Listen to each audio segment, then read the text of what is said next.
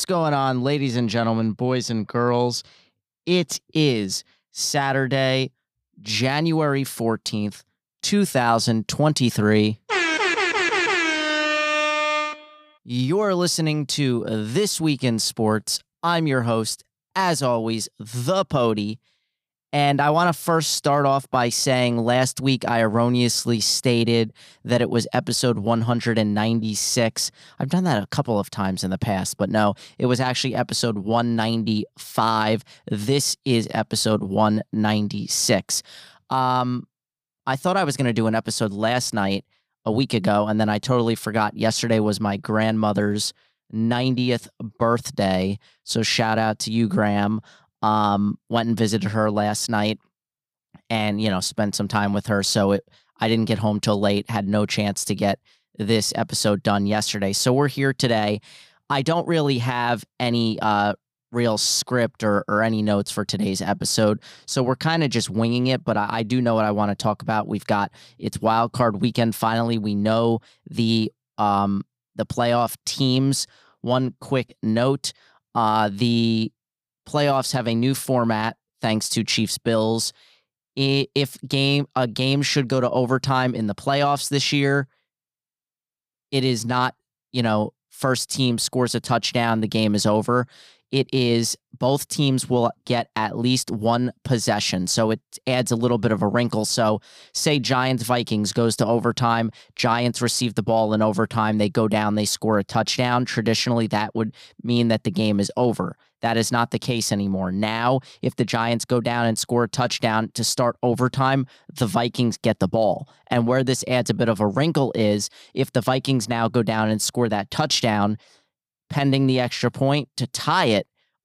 What would happen though is if they do go for the tie, the Giants now get the ball back and it is a sudden death situation. So, should they go kick a field goal, the game would be over. So, that team that scores second, should they score second and tie the game with that touchdown, they might consider going for two for the win because if you give the ball back to the other team any type of score now, the game is over. So that's just an added element, something to keep an eye out for. So we've got two games today starting at 4:30. We've got the 49ers and the Seahawks. Uh, this is a nice divisional matchup. Um, these two teams did play earlier this year, and the 49ers beat you know, won 27 to 7, but obviously different circumstances for sure with Jimmy Garoppolo starting that game, not Brock Purdy, although Brock Purdy has yet to lose a game. Um, so this should be an interesting one. They then played again uh, not too long ago with Brock Purdy, and it was a little bit closer, 21 to 13. Uh, so very interesting. Uh, Elijah Mitchell is once again back for the 49ers. They're coming off a strong finish to the season where they knocked off the Cardinals 38 to 13. That was the the the straw that broke the camel's back, if you will. Cliff Kingsbury has since been fired. Um, there's been a bunch of coaches that have been fired. I think there's four or five openings. Sean McVay announced he is going to come back, so that dropped it down. Uh, one one less head coaching uh, vacancy. Um, so we'll see what happens. The Jets obviously fired Mike LaFleur. They put out some, you know, bizarre tweet or something or, or statement basically saying, oh, they wanted to bring Mike LaFleur back for sure, but there's he has so many other coaching opportunities that they decided to, you know, just let him go and do his thing. I don't know what the hell that means. I'm not buying it for a second. Nobody else wanted Mike LaFleur. Uh, maybe his brother is going to want him now that he's out of a job, might might do the nice thing and, and bring his brother on uh, to, to be his offensive coordinator there in Green Bay with that future of that franchise in flux. Is is Rodgers coming back? Is he going to move on? So we'll see. I'm I'm excited to see who the Jets get as their next head coach. I mean, look, look, Cliff Kingsbury is a name that comes to mind, former head coach, offensive minded guy, college guy. Um, Frank Reich is another name that's been popping up. He was fired as head coach of the Colts. So so we'll see. There's some names I'm hearing out there, some guys with no experience, uh, but we kind of need somebody with experience. So we'll see what happens. Um, I didn't. I, I kind of forgot to talk about this on on the end of last week's episode, but we had the national championship game Monday, and I really didn't bring it up, and I'm sorry for that. Shame on me because it was a good one in the sense that everything I thought was going to happen happened. Uh, Georgia was 13 and a half point favorites. And without question, I knew they were going to blow TCU out of the water. And I knew that because I did a parlay on this game and I hit it for a $168 payout. Uh, I threw 50 bucks on it and I bet uh, Max Duggan, quarterback of TCU, to score a rushing touchdown. And I bet the over uh, 62 and a half. I knew it was going to be high scoring. Every CFP game had been high scoring. I just didn't realize, and I stayed away from the spread because a lot of people were trying to bet TCU and, and, and Mattress Mac bet over $3.1 million. Oh my God. On TCU, when it was over by the end of the first quarter, when it was 17 to 7, you just knew TCU looked totally out of whack. Um, quite frankly, the final score of 65 to 7, Max Duggan scored the only touchdown for TCU, and it happened to be exactly what I needed. Um, Georgia Georgia covered the over by themselves with their 65 points. So shout out to them, back to back national champs. Kirby Smart is the new standard. It looks like. Um, good to see another team besides you know Alabama, you know, winning every single year. So it, it, it's it, it's nice to see. Um, and TCU, you know, tip their hats to them. I I was like three and one on the year betting on them, and they just they ran into a buzz saw. I mean, they oof.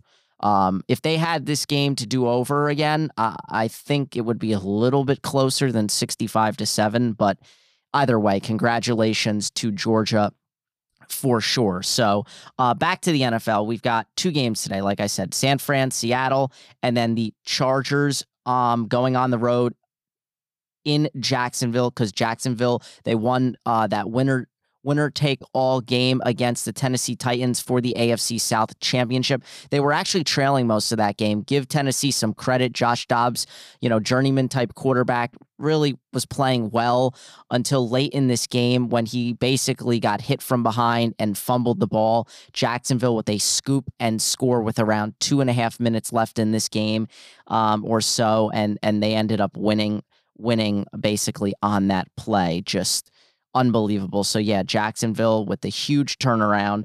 I, I mean, I mean, think about this for a second. Jacksonville from September of 2020, when really the pandemic started, um, that pandemic season with no fans, to October of 2022, the Jaguars won six games in that 25 month span.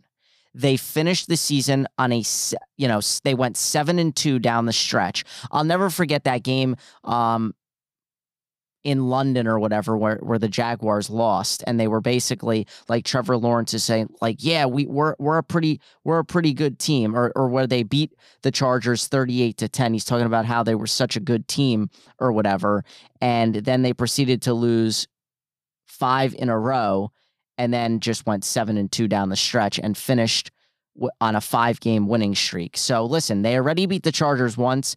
I don't think they're going to beat the Chargers again. Of course, um, no Mike Williams in this game. He apparently like fractured a bone in his back. They're killing Brandon Staley for you know for playing him last week, but you know what can you do? Um, live and learn. It's in the past. I, I don't have a problem with players playing. Uh, so that should be an interesting game. The spread on that game, let me see what the spread is on this game. The spread is like two and a half in favor of the Chargers on the road. Um, interesting there. And then the 49ers are nine and a half point favorites. So, yeah, should be two good games. I have a same game parlay going on um, for at least the first game, San Francisco and Seattle. Uh, there's a promo going on on FanDuel where if you bet 20 plus dollars um, on four leg parlays for the playoffs for wild card weekend, essentially, up to $200 max. You will receive a $100 in free bets. So I'm going to try to max that out at the 200.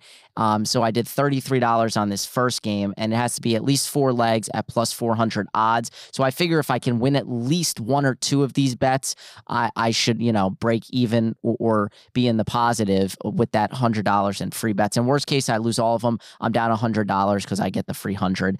But this first one, I feel feel really good about. I threw $33 on it. I've got uh, Christian McCaffrey anytime touchdown. Uh, George Kittle, 40 plus yards receiving. CMC 25 plus receiving yards. That should be a lock. And then under 50 and a half total total uh, points. That scares me a little bit. But once the playoffs hit, it's a lot harder to score. Uh, San Francisco's defense is going to dominate this game. I could see them putting up 25 to 30 points alone and then holding, you know, um, the Seahawks to like 10, 10 points or so. I don't think San Francisco is going to score that much. I hope not. Um, last time they played, it was 21 13. So anything like that would be perfect. Um, but yeah, so that's my first one. It pays out $194. I'd profit like 166 or so. So hit this one and we're off and running um, with my bets for wild card weekend. So that's what I'm doing. Um, and of course, I like San Francisco in this game. Nine and a half's a lot, but I really like it. And then I actually like the Chargers in the second game. They've been very frustrating, but this feels kind of like an easy game for them. Uh, it's a total revenge game. Uh, yeah, the Jaguars have won uh, five in a row, but I think the Buck stops here. It's a nice story that them getting to the playoffs this year, and because nobody saw them winning that division. Of course, they never would have won the division if Tennessee hadn't lost what seven in a row to end the year. If they didn't lose Ryan Tannehill for sure. Um, because Malik Willis just wasn't the guy, and they had to go to their third string quarterback. A lot of lot of third string quarterbacks playing um, in Wild Card Weekend. We've got Brock Purdy, um, we've got Skylar Thompson uh, tomorrow. Uh, we've got, let's see, we've got um, oh uh, Anthony. Um, what's his name? The the new quarterback from New Jersey for the Ravens because Lamar Jackson will miss that game again.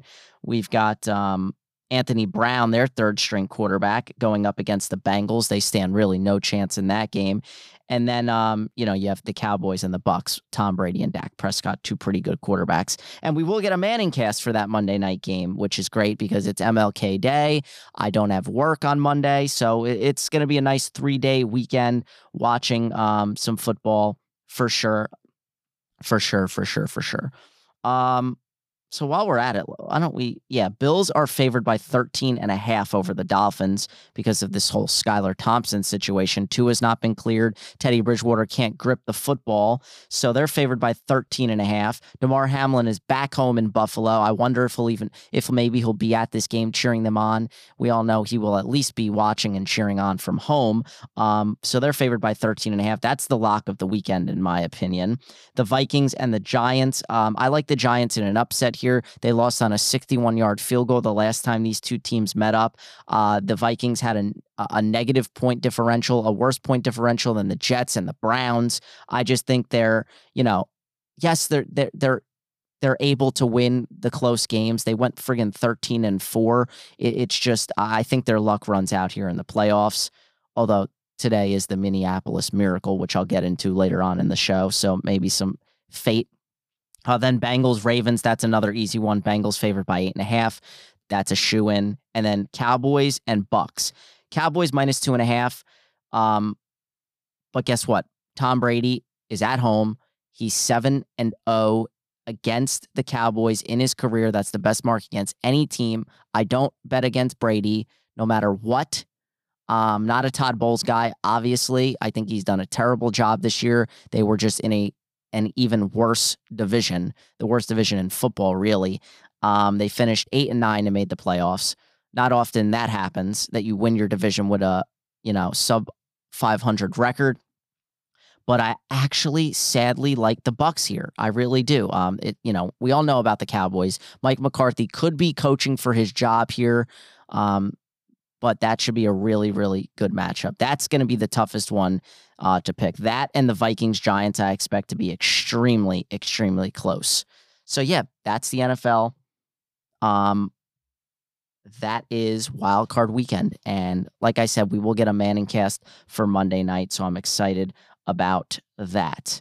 Um, oh, and then congrats to that one person that won the little over one what was it 1.3 billion dollar um mega millions jackpot i didn't play it thankfully i didn't play it because that person i wouldn't have won obviously um by the way now that the regular season is over yeah newsflash The Texans fired Lovie Smith after he went for two and cost them the number one pick. Against the Colts, he went for two, got it.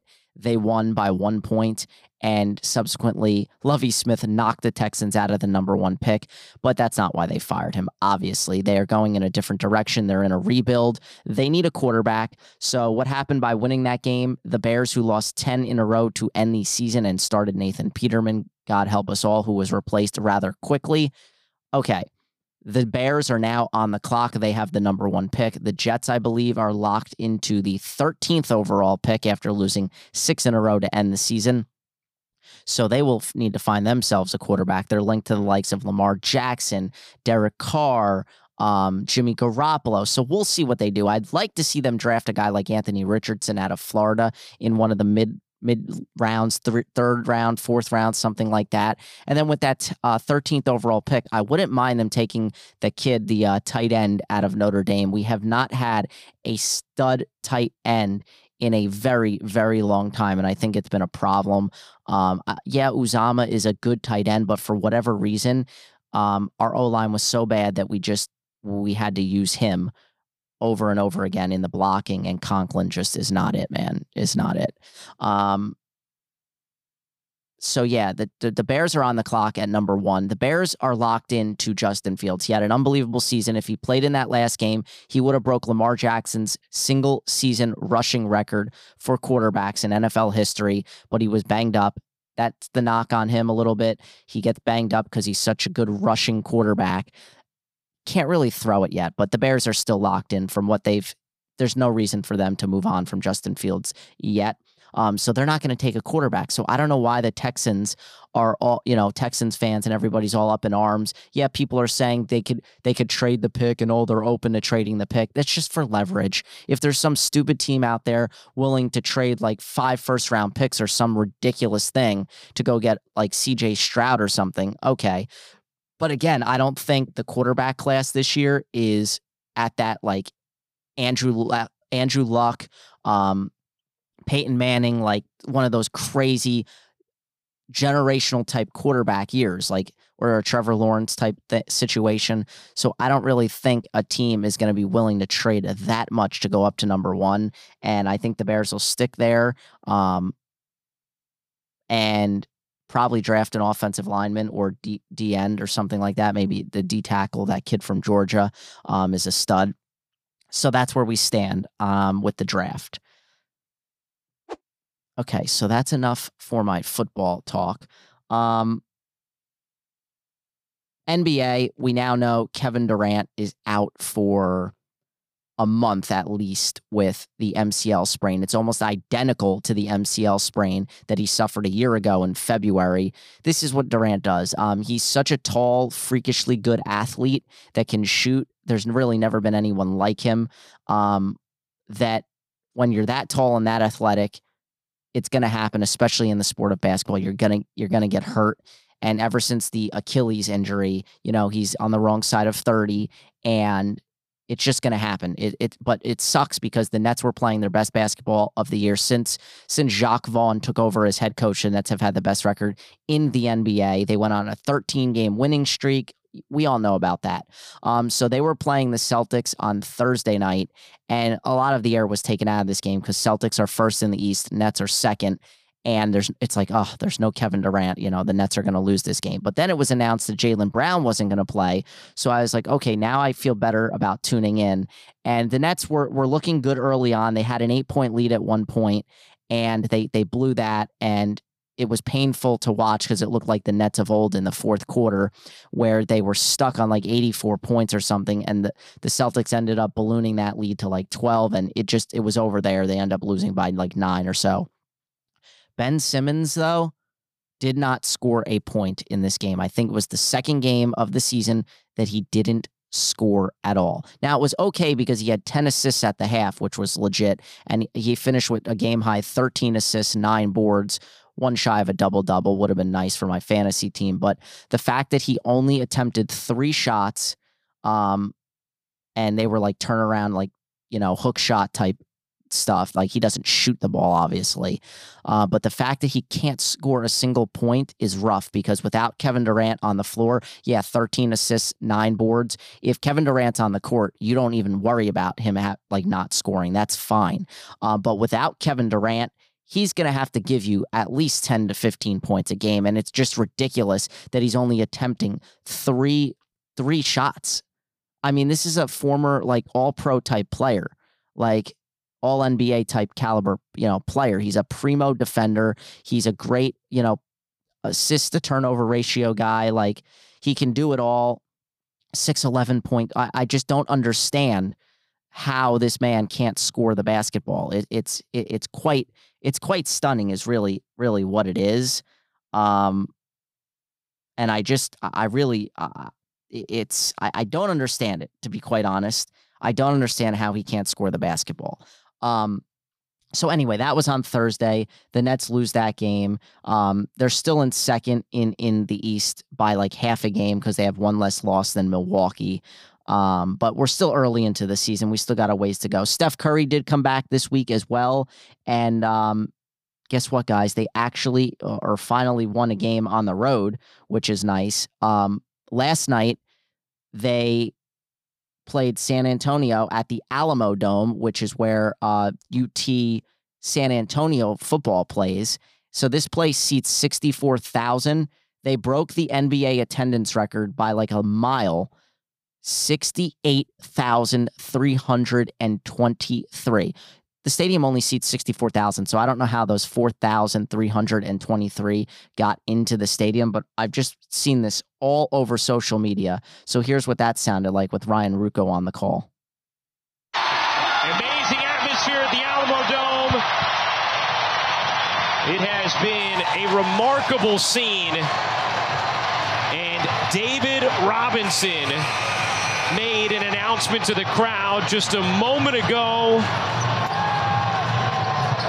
68,323 fans. A new single game NBA attendance record, shattering the previous mark from 1998 at the Georgia Dome.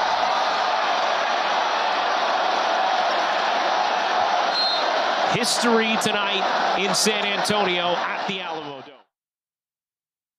Yeah, it, it's just it, it's insane that that many people showed out for an NBA game and my god did the did the Warriors destroy the San Antonio Spurs. I think it's time for Gregg Popovich to to to to bow out. Um, the Spurs are 13 and 30, and the Warriors get back to 500. It's nice to see Steph back. He didn't do a whole lot of scoring, but they won this game 144 to 113, ladies and gentlemen. Klay Thompson had 16. Um, Steph had 15. Steph was efficient, six of 12, 50%, but only two of seven from three, um, four rebounds, three assists. Uh, Jordan Poole led the way with 25 points. Uh, Donte DiVincenzo uh, had 22, but 144 points. And I believe they scored 40 points in two. They scored 41 in the second and 40 points in the third quarter. I believe uh, that's the first time they've done that since 2019, I think I read last night. Um, from like ESPN stats and info. Let me see if I can just see that real quick. Oh wow. Um Sorry. Let me see real quick. Um Yeah, either way, that's uh yeah, the first time the Warriors had multiple 40-point quarters in a game since January 11th of 2019. Wow. Almost 3 years to the day, in fact, or 4 years to to the day. Um it's also the first time they've had consecutive 40 point quarters since October 29th, 2018 versus Chicago. Hmm. It's an interesting one there. Um, okay. Yeah. Uh, let's see. Where was I going with that? Um, so yeah, I, I, I don't know. I wasn't paying attention because, like I said, last night I was preoccupied. I was at my grandma's um, celebrating her 90th birthday. So I don't really know why they played this game at the Alamo Dome, what the whole thing was with this game and why so many people showed up. It seems almost as if like they were trying to break some sort of attendance record. I'm not I'm not quite sure exactly where we they were going with this. Um but keeping in the realm of basketball, let's quickly switch it over and talk some college hoops. My alma mater, Rutgers, has been killing it. Um, they lost a rough game against Iowa at home, which kind of pissed me off because that was on Sunday. Going into Monday, they could have had a chance to be ranked if they won that game. Um, and then they played Northwestern on the road on Wednesday, one and a half point favorites. And let me see if I could find it because my man did it again the transfer, Cam Spencer, Rutgers finally found themselves a shooter. And it's been a warm welcome because he did it against number one Purdue and he does it again. So, so they were winning this game basically the entire way. Was Rutgers against Northwestern? They were one and a half point favorites on the road. Northwestern was seeking uh, their first like four and one start in Big Ten in like years, like r- years. Um, and Rutgers is winning this all game. And then, of course, Rutgers turns into Rutgers, can't do anything. Northwestern is hitting some crazy shots. They were taking a lot of bad threes in this game, but naturally, when you take a bunch of a crap ton of threes, some of them are going to go in. And Rutgers found themselves down one. And this guy on Northwestern basically threw up a prayer and banked it in. So now Rutgers finds themselves down four with like under a minute and they're in trouble at this point. So then Rutgers cuts it to two, and there's like 20 plus seconds left. So here's a look at what that sounded like. Okay, he has it. Dribbles at the logo. Amori, double team. Mulcahy to Spencer. Spencer for the lead. He's got it. Cannonball Cam does it again, just like at Mackey. Rutgers leads by one. Yeah, so he hits that huge three. He finishes the game uh, with a game high 23 points, I believe. He was six for seven from the three point line, including one earlier before that, that was just a prayer. He shot up and he actually banked it in. But Shame on Northwestern for leaving him open. I don't know what happened. They they they just tried to double team Mulcahy at the top of the key um, towards the left wing, and he turns and finds a wide open Cam Spencer, and he shoots it with absolute vigor, ice in his veins, confident as, as all hell. Because most of these guys on Rutgers, they catch the ball in the corner and if you're getting the ball in the corner, you better just shoot the ball. And they always hesitate and they always want to pass, and nobody wants to shoot the ball. And Caleb McConnell, it, he's broken. His pure, like, standstill jump shot is broken. This man is a broken shooter. He can only shoot on the move or from fadeaway. And even then, I don't trust him. So, yeah, he's one of the best defenders in the country. Just keep doing that. But my God, some of these guys just cannot shoot at all. But thankfully, uh, Rutgers didn't blow this game. They went on a 7 0 run and, and end up getting the win over Northwestern. They're now sitting in third place in the Big Ten standings. Um, of course, uh, Purdue is in first place right now. They only have the one loss there to Rutgers. Um, let's see. But uh, yeah, you got Purdue, Michigan State, Rutgers. Rutgers will play Ohio State at home tomorrow. That is a huge revenge game after Rutgers got jobbed against Ohio State on the road. Of course, the Big Ten came out and said as much. The guy stepped out of bounds. Rutgers should have won that game, and they didn't. We could be five and one in this conference and in first place right now. So it's a huge revenge game at home, especially since our last home game was against Iowa and we played our worst game of the year. So I'm excited to see that game uh, tomorrow. Hopefully, Rutgers can pull it out. Um, I, I, you know, they're sitting at 12 and five right now. Um, they have a chance to get their best seeding in the NCAA tournament. Of course, last year they were one of the first. They they had to play in one of those play-in games, and they lost in double overtime to Notre Dame. Um, but back-to-back NCAA tournament berths. I think uh, Steve Pikiell has to be considered for what he's done the last few years as the coach of the year this year, especially losing his top two players essentially. Um, it, it's just is, is, unbelievable job what they have been able to do. And Cam Spencer has really been like one of the most impactful transfers in the Big Ten, and he really gives uh, Rutgers you know a chance when he's shooting as well as he's been over the last week and a half or two weeks or so. Um, but enough Rutgers talk. Let's talk some big boys. Um, how about Kentucky? I mean, are you kidding me?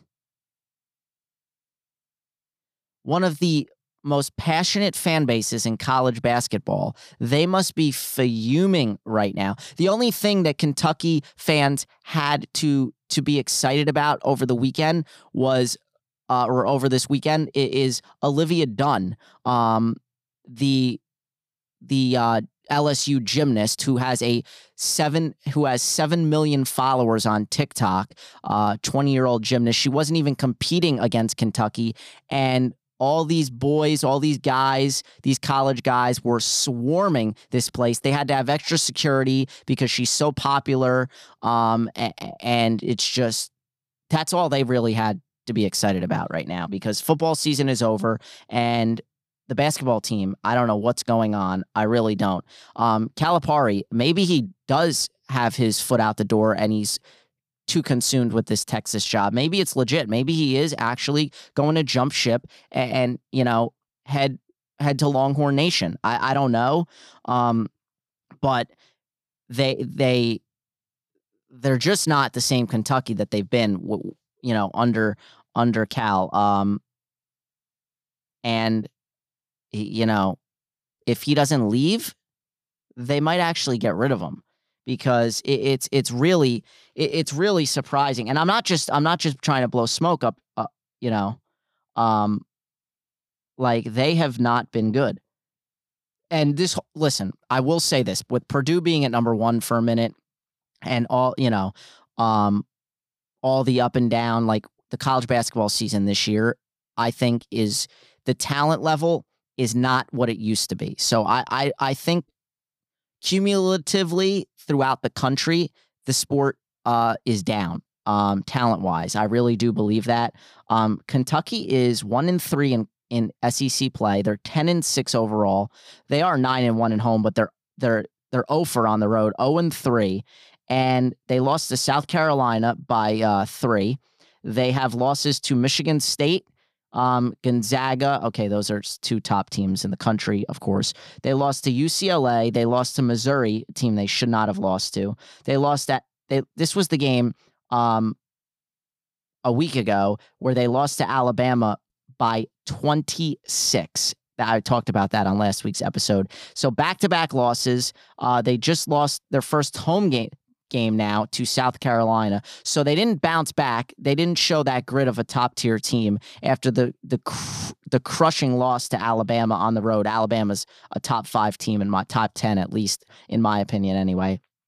Um, and they have a very high ceiling. What Nate Oats has been able to do there is nothing short of remarkable. Um, and so to come back from that at home and then to lose to South Carolina, I mean, wow. And yeah, they made a run in the second half because they were outscored by 10 in the first half, but it was just not enough. They came up a little bit short. They have the reigning player of the year in college basketball on their team. There is no reason that this team should be 10 and 6. I mean, they're they're getting quite frankly embarrassed and if they're not careful, um, they could become the Texas A&M of college, you know, basketball. Uh, Texas A&M, of course, had the number one recruiting class in college football and had an abysmal under 500 season. This could be Kentucky, and they could miss the NCAA tournament. And if that does happen, oh, you better believe, you better believe Rupp Arena is going to be out for blood, and they're going to be out for Calip- Calipari's job. Um, and things are going to have to change. So, um, we did real quick, we did get a uh, destination. I forgot to mention this in my NFL segment. Um, should the Chiefs and Bills play in an AFC championship, it will be at a neutral site. That neutral site will be Mercedes Benz Stadium in Atlanta, where the Falcons play. Um, that's the neutral site that that it's going to be. Um, so yeah, Kentucky, just yikes. Uh, Duke's been another team that hasn't really been been that great this year. But here's where we're standing. We've got a couple of you know one one loss teams in Houston, Kansas, and Purdue. That's your top three in that order. Um, then Alabama's sitting at four. They're 14 and two. Tennessee, another good one, 14 and two.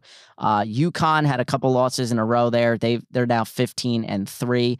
Um, UCLA is 15 and two. Mick Cronin just continues to to be great. Uh, Gonzaga 15 and 3, Arizona 15 and 2.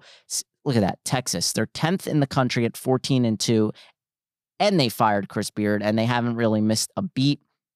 Kansas State, oh, they're playing, I believe, TCU um, right now. That's a good matchup. TCU is actually ranked in in uh, college basketball. Um, and then we've got a big game with Kansas uh, later today. Kansas will face Kansas at home, will face Iowa State. So that's number two versus number 14. Can't wait for that game tonight. Um, I will tune into that while I'm watching, obviously, football and whatnot. So there's some really good matchups um, today. You've got, uh, let's see, TCU's on top of Kansas by uh, Kansas State by six right now. Uh, Alabama takes on LSU at four. How about this one? The University of Charleston is is ranked 22nd in the country. They are 17 and 1. 17 and 1. Can you imagine? Can you imagine 17 and 1 Charleston? I mean, if you could tell me what conference Charleston plays in, uh, congratulations. I mean, they're playing Elon at four o'clock. So I mean, it's just it's incredible, incredible what what they've been able to do. They could be, uh, you know, the green wave of of college basketball this year. Uh, you got, let's see, I said that Kansas and Iowa State, ah, Duke, Clemson. Duke is thirteen and four. They're twenty fourth in the country right now. Arizona, Oregon. That's always a good matchup. Um, Texas, Texas Tech. UCLA, Colorado, um, Auburn, Mississippi, San Diego State, and New Mexico. There's only that one, um, those two ranked matchups today between uh, TCU and Kansas State and um, Kansas and Iowa State. So not too many great, great games. Uh, Miami, oh, Miami lost in overtime. Miami's another team, had a really great season so far. They beat Rutgers earlier this year by like seven, um, but they lost to NC State by two in overtime. And then, um, oh, okay. Speak of the devil, I'm bashing Kentucky. I didn't even realize they played this morning uh, or earlier today at 12, and they actually jumped. They, they bounced back, beating number five Tennessee 63 56. So okay, John Cal, uh, don't count Kentucky out just yet. That's a huge win, huge for uh, the Wildcats. Absolutely huge, as you know, Trump would say. All right, enough college basketball. Um, yeah, I don't know what's going on. Harbaugh, he wants to stay. He doesn't want to stay. Um, What's interesting is I, somebody talked about this on the radio. I totally forgot about this. Last year, he was trying to jump ship and go to the Vikings, I remember. And there was some like every from what I'm hearing lately, uh, or what I heard the other day, he had this bizarre like nine hour interview, and it was kind of from people with knowledge of the situation, it was like very bizarre. Um, he interviewed on National Signing Day, no less, which was just really weird. And like from people inside the room, it seems like I don't know, he just had a screw a screw loose or something. So he didn't end up getting that job. I think he thought it was a formality. Like he was going there, signed some paperwork, I'm your head coach, and then they wanted to interview him for 9 hours and it's just like yo, I'm John Har- I'm I'm Jim Harbaugh here. Like what the hell is is going on? So I don't know. Via the team Twitter account now, he said he's in full support uh, you know, he, that he's going to stay. I, I don't know. I mean, um, yeah, because the president, Santa Ono, tweeted yesterday that the school wants to see Jim Harbaugh stay as the head football coach. And then apparently he tweeted in response that he's in full support of the president's message. Um, but I still think Jim Harbaugh, Harbaugh is at. Eh, think about this, right? If you have a chance to go from college to NFL, you're going to take that chance. And as somebody that had success and came oh so close in a Super Bowl losing to his own brother, that's got to sting. He's got to want to get back there. And then all the semantics and the logistics and the politics that is college football constantly traveling to recruits' homes, trying to basically bribe them to come to your school. You know, you you go talk to a kid's family and you leave 5 minutes later they're pro- they're calling you up saying what kind of NIL deal, what can you offer me because this school is offering me this. And it's like who wants to deal with that? The guy's had all the success in the world. Yeah, he hasn't won a playoff game since he's been at Michigan, but he's finally slayed Ohio State. He doesn't really have too much more to prove. He's got Michigan back on track. Um, so we'll see. Um, if he can't get a job in the NFL, of course, he's just going to keep coming back year after year. Uh, so that's basically where we sit with that. Um, oh, yeah. Clemson fired its offensive coordinator, and they're looking at TCU's Garrett Riley as a replacement. That's an interesting one. Um, I feel like we got to talk some baseball. Carlos Correa is out as a Met he signed, it's just bizarre. Two teams, two mega deals, both falling through because of this ankle and this foot that he's got this plate in. I think something happened last year where he slid into third base and he felt the plate vibrate or something in his ankle was vibrating and it was concerning him for a minute and then it stopped vibrating and he seemed fine. But there's concern with these teams to sign him to a long term deal because I don't really think he's played a full season in quite some time. Yes, he's a supreme talent, but he's won World Series with the Astros. Um, but, and there's a big but, a lot of these teams fear that they sign him to a long term deal he's not going to be healthy with that plate in his ankle. Because I think, I don't think the plate is supposed to have been in this long. Like there's some concern with that plate and why it's still in there. And so these two teams backed off the Giants and Mets. And the team that he was with last year on a one year deal swoops in, signs him to a seven year, $200 million contract. Oh my God. And he's back with the Minnesota Twins to play shortstop. He will not be playing third base with the Mets uh, which is what he was going to do if the Mets signed him. And um, that $200 million deal can get as high as 275. Excuse me. It could get as high as 275. So um, I also didn't mention last week that Trevor Bauer was reinstated longest suspension in MLB history. Trevor Bauer, the abuse of women allegations, all this good stuff. I don't really know too much about it. Um, I just know that Trevor Bauer is a quirky guy. He may, may he has a you know a screw loose. Um, but I actually follow him a little bit on social media over the past couple years as he's been you know suspended, and he makes some good content. Uh, I just saw a video the other day. He was showing you how to like throw a cutter. Um, he he gives a lot of good tips and pointers, you know. So love him or hate him, he's actually, you know, for these young kids out there, if they go on social media, TikTok, and, and, they follow him and watch his videos, it's actually very informative, very educational, and very helpful. Um, but he's been reinstated by baseball. The Dodgers cut him immediately, like they got rid of him. He's free to sign with any team in baseball for the league minimum of seven hundred and like seventy thousand dollars or something like that yet no team has signed him as of late. I don't know why. The Mets lost Jacob DeGrom. I think he would be a stud with the Mets now. Um, you'd have Scherzer, Verlander, and and Trevor Bauer. Uh, the Yankees, I think, should go out and sign him after today's news that Frankie Montas, they just signed him yesterday to avoid arbitration. And now he's going to miss the first month of the season. I don't even want this guy on the team ever since we traded for him at the deadline last year, he was the worst pitcher in baseball. Absolute, absolutely abysmal. Um, so yeah, good riddance. He's out for a month. Great. So yeah, why not? I don't know why nobody's signing Trevor Bauer. He did his time. He's been reinstated. Like you're telling me you can't use a pitcher of his caliber. I, I just don't. I mean, yeah, okay, I get why.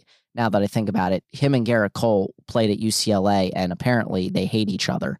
But um, you know, still, it seems it seems like a moot point at this point because the Yankees haven't won a World Series in forever 2009 can you believe this? First of all think about it. Yankees haven't had haven't won a world series since 2009 my jets haven't made the playoffs since 2010 i mean yikes. My nets haven't won a championship um, forever. Uh, the last time they got to the finals was forever. What 2001 when they went back to back and they lost both finals to the spurs and lakers? Like my teams are abysmal.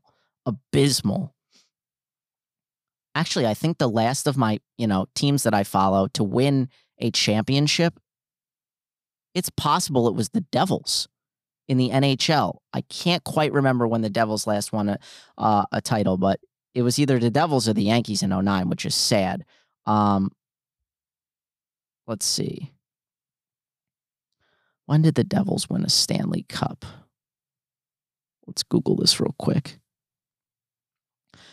The Devils last won a Stanley Cup. Uh, let's see.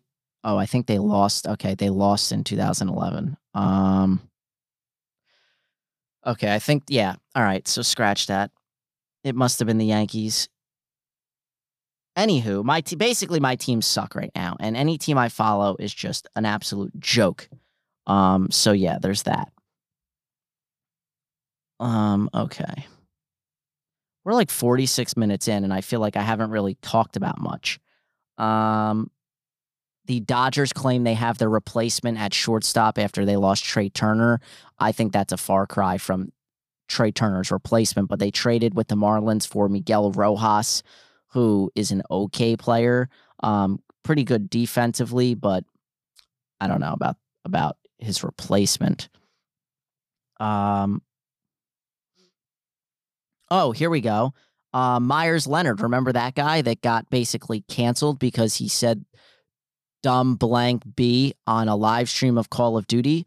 Yeah, uh, the the Miami Heat then traded him somewhere out west, and he's been out of the league. It's been two years since we've seen him play, um, but he worked out for the Lakers yesterday, so that's something. Um, so keep an eye out on that. We also have NBA news the first G League player ever to compete in a slam dunk contest in the NBA All Star weekend. And when I heard that, I was like, wow, I wonder who this G League player is. It's freaking Mac McClung. I, if you know anything about me, it's that I despise Mac McClung because um, I believe this kid is like rapper Riff Raff's cousin or whatever. And coming out of high school, he was like this white guy that was had all these crazy hops and dunking and all this stuff. And he was supposed to come to Rutgers. He was supposed to come to Rutgers. He snubbed us. He went to Georgetown. And then, uh, I mean, we all know what's going on with Georgetown um, with Patrick Ewing. It, it's gotten to levels that I can't even comprehend. But anyway, he then transferred from Georgetown, and I was like, oh, maybe he'll come back. He'll come to Rutgers finally. And he went to Texas Tech. And now he's in the G League, and they're letting this guy compete in the dunk contest. I swear to God. I mean, obviously, I'm going to tune in and watch because you know I want to see what the white boy has against against my you know uh, against the against some brothers. Um, but that it, it's certainly interesting. And from an entertainment standpoint, I absolutely will will will tune in. Would love to see LeBron compete in this for once. Uh, now that he's towards the end of his career and the Lakers just are irrelevant. But yeah, Mac McClung, a, a G leaguer, is going to compete in the dunk contest, and God forbid this guy should win. Um, that would be pretty bad for the NBA. So, um, yeah, I really don't have much else besides that. Um, We've got one game going on in the NBA right now. The Heat are beating the Bucks uh, 82 to 76. Tyler Herro is out again in this game. Hasn't played since that net game um, a week or week and a half ago. I think that was last Saturday when the Nets won by one. The final play of the game, if you didn't see it, Tyler Herro um, slipped and kind of buckled his leg and it was actually his Achilles. So he's dealing with some Achilles soreness. So I don't really know when we'll see him back. But this would be nice if the Heat could beat the Bucks at least for the Nets, so they wouldn't drop to third right now in the East. Um, what else? We've got obviously the Rutgers. Rutgers is hosting Ohio State tomorrow. We've got more playoff action. I told you about that. Um, any game? Yeah, we've got uh, okay. UConn St. John's tomorrow, and then Xavier and Marquette. That's number twelve versus number twenty-five. That's at twelve noon tomorrow. Both of those games. Um, so there's that. Uh, I don't think there's really much else going on. I mean, this is all about the NFL this year, uh, uh, this weekend, all about the NFL playoffs, especially. So I think I'm going to wrap it up there. Our final segment, as always, is on this date in sports. And of course, I'll cue this up. I talked about it briefly. On this date, five years ago. So what is that? 2018. So January um, 13, uh, 14th, 2013 when no, it was not Kirk Cousins, but rather Case Keenum, the Minneapolis Miracle. He's going to try to work the ball on the boundary. Keenum steps into it. Pass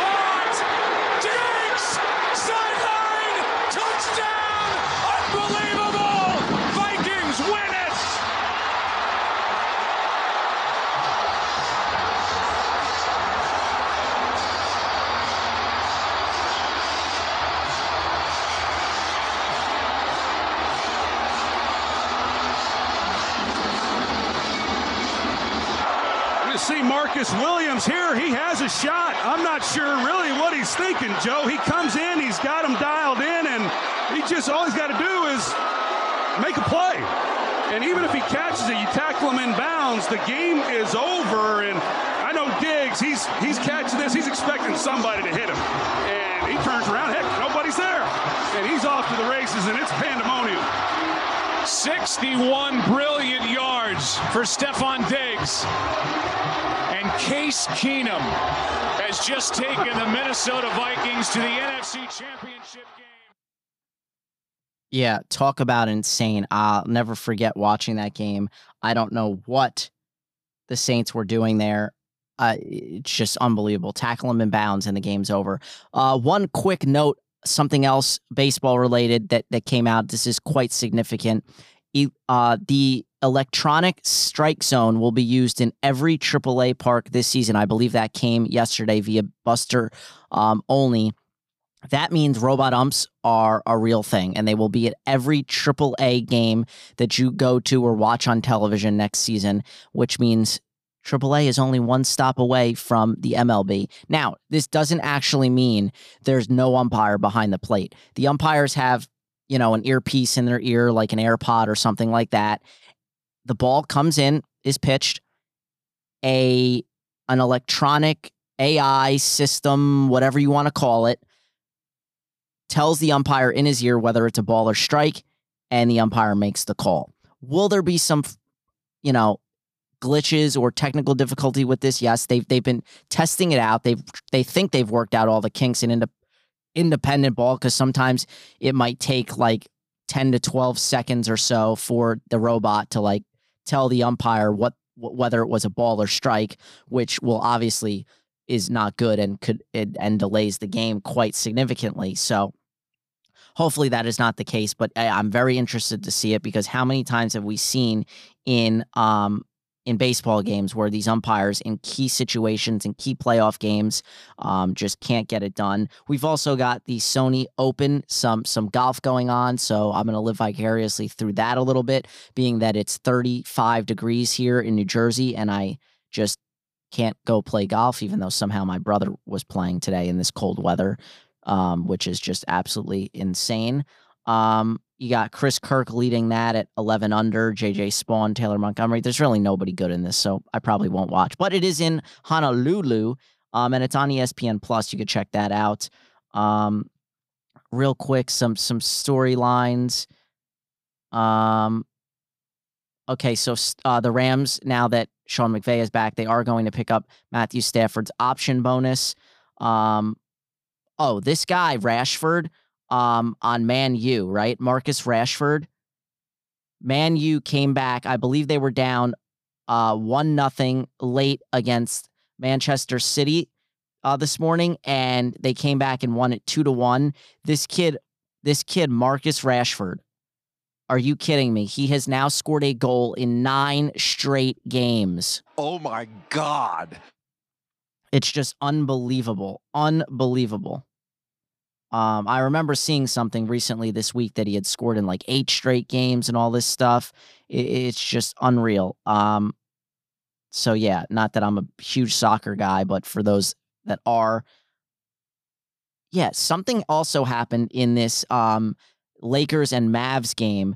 Apparently, NBA's latest uh, last two minute report, they said they missed seven calls, seven calls down the stretch of this game uh, in the last two minutes. It's unbelievable because I think like LeBron came out furious after the game, like lashing out about this. Yeah, because there was a non call on LeBron James' potential game winner in the first overtime period. That was one of seven incorrect calls in the final two minutes of the fourth quarter and the two overtimes. Uh, that this was on Thursday night's game. Uh, so two na- two nights ago. Uh, LeBron's shot attempt came with the score tied and 2.9 seconds left in the first overtime. According to the report, Christian Wood initially, uh, excuse me, initiated contact to James' left arm before blocking the shot, and the illegal contact affected James' shot attempt. Oof, yikes. Um, the Mavs went on to win 119 to 115 in double overtime. Yeah, just so that's brutal. Um, let's see. Oh, wow. Uh, a local man who became known as Merry Christmas Jay after he rescued 24 people during the deadly snowstorm in Buffalo last month was surprised with Super Bowl tickets by a Bills legend on Friday. Thurman Thomas and his wife, uh, Patty, presented Jay Withey with two tickets to next month's Super Bowl in Glendale, Arizona on behalf of the Bills and Highmark Blue Cross Blue Shield. That's awesome.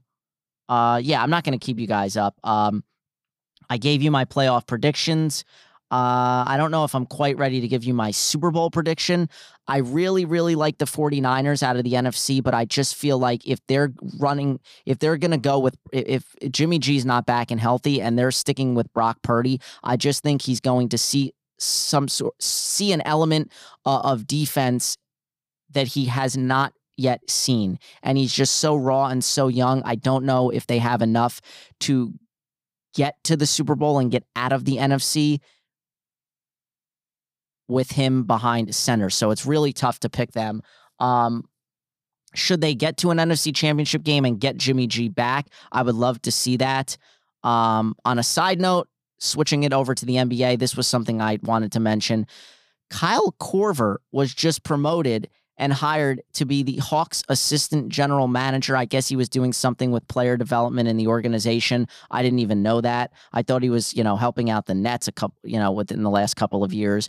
But the the um, Hawks now have former NBA player players, uh, you know, managing this team. Landry Fields, former Knicks player, is the is the general manager, and now Kyle Korver, one of the best three point shooters of all time, is the assistant general manager. So that's kind of cool. I don't know if it'll work out for them, but still cool nonetheless. Um, so yeah, I kind of like the 49ers in the NFC, but with some question marks there.